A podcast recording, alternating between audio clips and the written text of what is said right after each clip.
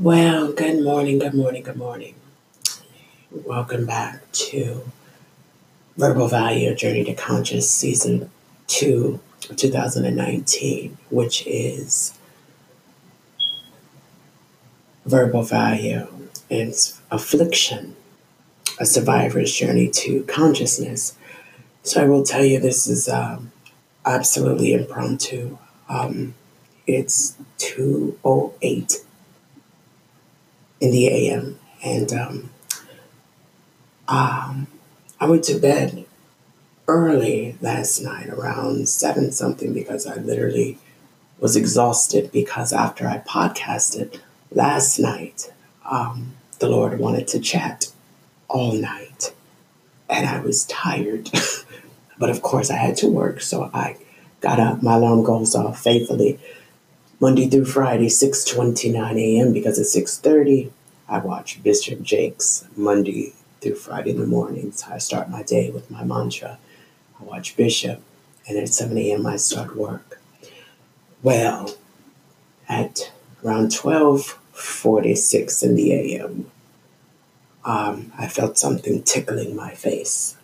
Literally, and I thought, you know, yeah, I guess in my mind, I'm like, cut it out and felt tickling my face again. So I literally got up out of the bed and looked in the bed. It's like, is there something crawling on me? And I knew it wasn't like a bug. It was a different feeling. It was like literally like a light feather touching my face. And I realized that, okay, the Lord wants to talk. I'm up. And so it was letting me know that uh, in my podcast last night, uh, I mentioned to you about the woman with an issue of blood. So I guess that I was not very clear, and so clarity is imperative. Um, being that the Lord said that in this year your belief systems will be tested. So, a lot of times for, for years we have been um, I guess, taught to believe um, stories, uh, mainly stories in the Bible. And we were taught that these are true stories.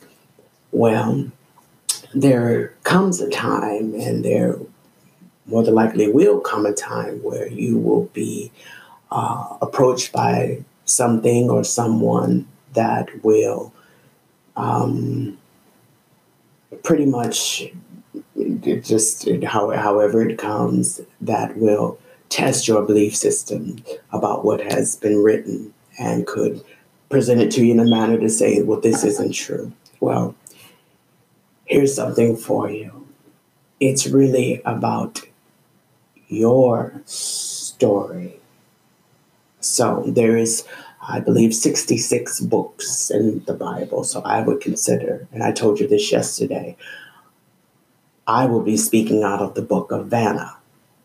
True life stories, okay?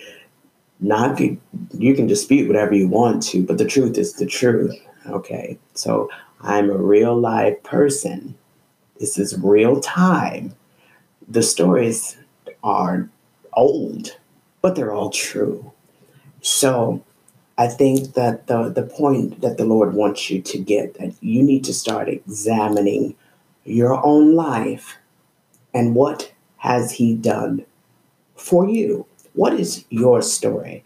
So, again, I told you about the woman with an issue of blood, and I've said this to many people thousands of times that, well, hey, I was a woman with an issue of blood. I never know, knew it would, you know, come to this, but it's still, nevertheless, a true story. So, in her story, you know, she she was woman with the issue of blood, and I believe she was considered unclean. Okay. I don't know what her problem was. See, there's a lot of things that are left out of that story so you can have a clear understanding of her true health condition. But whatever it is, it was pretty bad, and she spent up a whole lot of coins to no avail. Okay. But she heard about Jesus, and she said if she could but just touch the hem of his garment. She knew that touch would make her whole. she did touch the hem of his garment. And Jesus said, Hey, who touched me? And as it turns out, he said, Go thy way. Your faith has made you whole. So it wasn't really so much in, in the touch, really.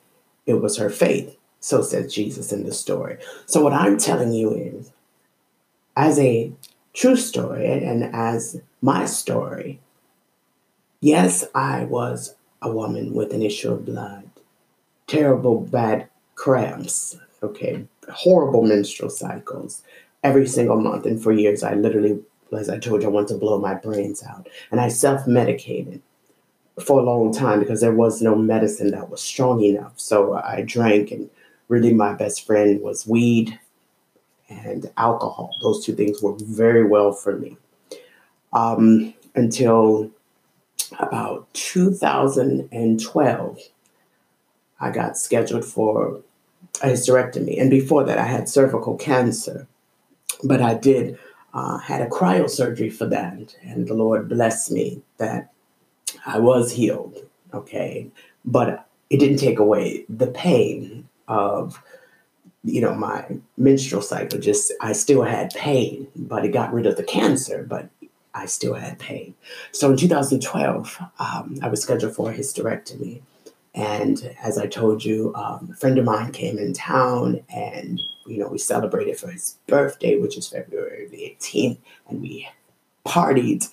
And so when I showed up to the hospital, knowing full well there was probably going to be an issue, I just went anyway, I guess, in faith, literally. And the doctor came back and said, you know, they, they do the testing on, uh, test your blood. And he came back and he, I mean, it's loud. Now, my sister, and my older sister and my mom, you know, they were in the, the, you know, the reception area. And oh my goodness, the doctor was so loud. He came back and said, she has cocaine in her system. And truthfully, I wasn't embarrassed. My only thought was truthfully that oh my God, I hope my mother doesn't hear that. You know, my, my mother, uh, rest her souls, a woman for years, talking about a virtuous woman of God, saved, sanctified, filled with the Holy Ghost, all of that. And I said, oh my God, that was my only thought that I did not want my mother to hear.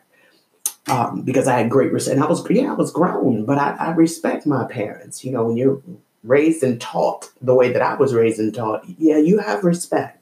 You know, I told you they, my parents didn't play on it. Father, Son, Holy Ghost, holy life. That's what they were on. That's what they were about, and really, that's how they lived. Okay. So, anywho, um, after he made the announcement, ever so loud, that I had cocaine in my system, he looked at me, and this is uh, part of, I guess, why the Lord woke me up because I didn't tell this part of the story. But when when the doctor looked at me, he looked at me literally like he was disappointed. Um, truthfully, I didn't care about that either. But I cared when the when he told me that he shouldn't do this surgery because it's elective. And basically his thought was if you don't care about it, then I'm pretty sure there's somebody else who could have this surgery. And so immediately then I had to touch my daddy. I had to touch the Lord and I and I said, "Lord, please. Seriously, Lord, please not out loud, in my spirit. Though I was unclean, though I had cocaine in my system, bloodstream filthy, I needed to touch my daddy. So you ask, what's in a touch? Had I not been able to touch my daddy, he may not have touched the doctor. Because I'm telling you, that doctor did not want to do the surgery. He looked at me in just disappointment and really, quite frankly, disgust. and I get that. Now, truthfully, I get it now. But what I'm saying is, the woman with an issue of blood in the Bible, she touched the hem of the garment of Jesus. I had to go directly to the source and, Lord, please. And it touched my daddy. And he in turn had to touch the doctor, and that literally is the only reason why he did the surgery. And I know that it was only because of the Lord. that I was able to have that surgery. I almost destroyed the one chance to have a pain that I had suffered with almost 40 years. Almost blew it. Literally. With blow. Seriously, almost blew it with cocaine and partying with a friend. I needed that touch. So you want to ask, what's in a touch? Look in your life. Look at your story. Look in your life and ask yourself, where is the touch? There is a touch. The Lord wants you to start looking at your life. Because at the end of the day, there may be thousands of people who don't believe the Bible to be the truth. And there may be a good reason for that. Perhaps there's some historical proof that says that it, everything in there is not the truth. But the point is, God is absolutely real. Do you understand? His spirit is alive and well, I promise you.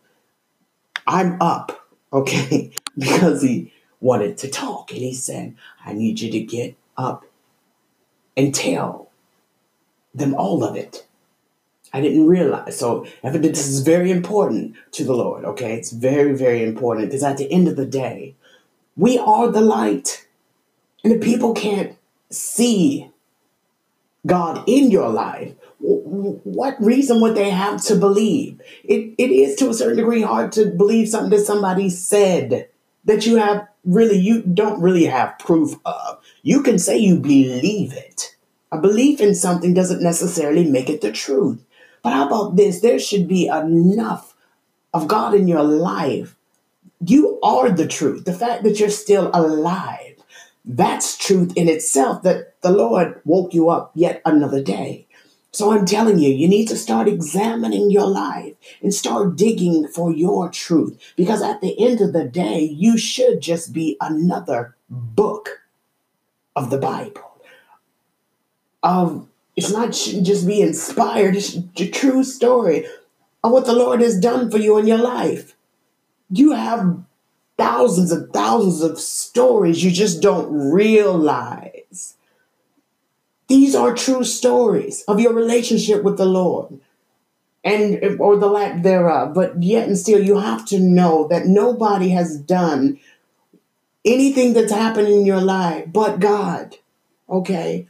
I know we, we speak sometimes, we say, oh, something said, and you blame it on the something said that kept you out of that car accident because you say something said, go home a different way. And you missed a 10 car pileup. That wasn't something, that was the Lord. Okay? That's that spirit guide. Everyone has it. You, you're just not tuned into it to know that it wasn't something said. Baby, that's the Lord.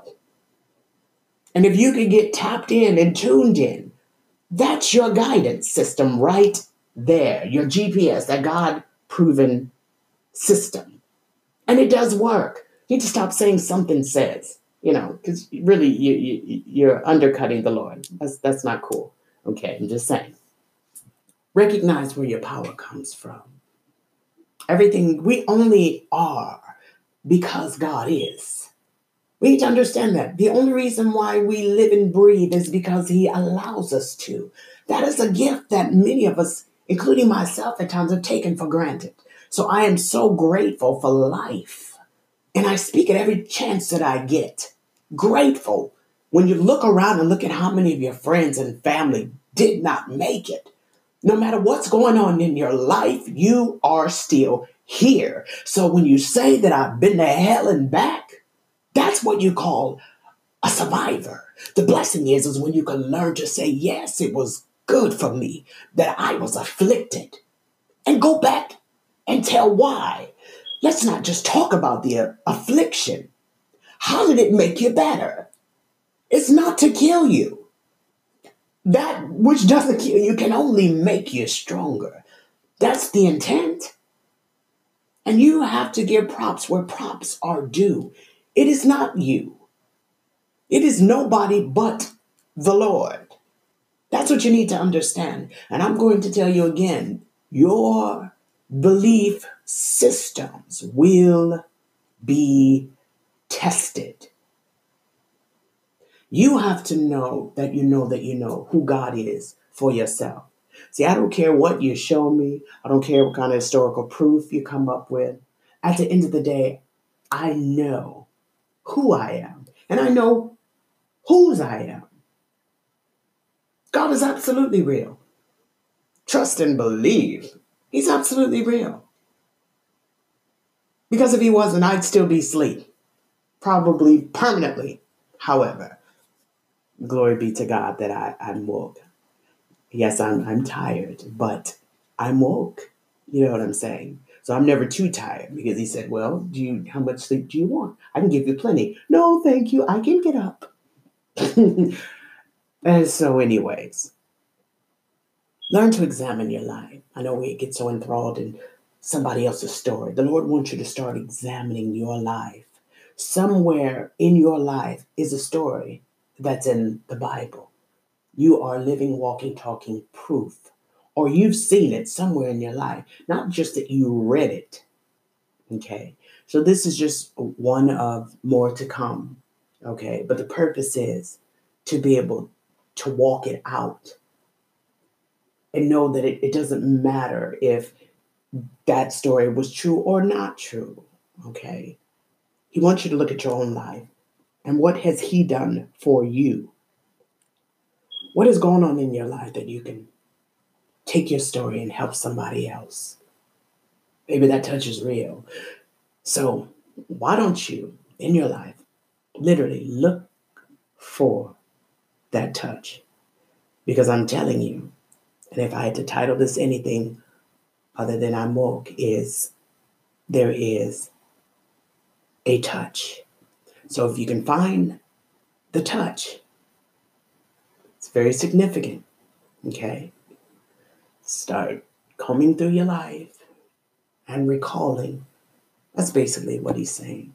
He wants you to look at your own life and what he has done for you. I'm telling you, a relationship is so imperative, it's not even funny.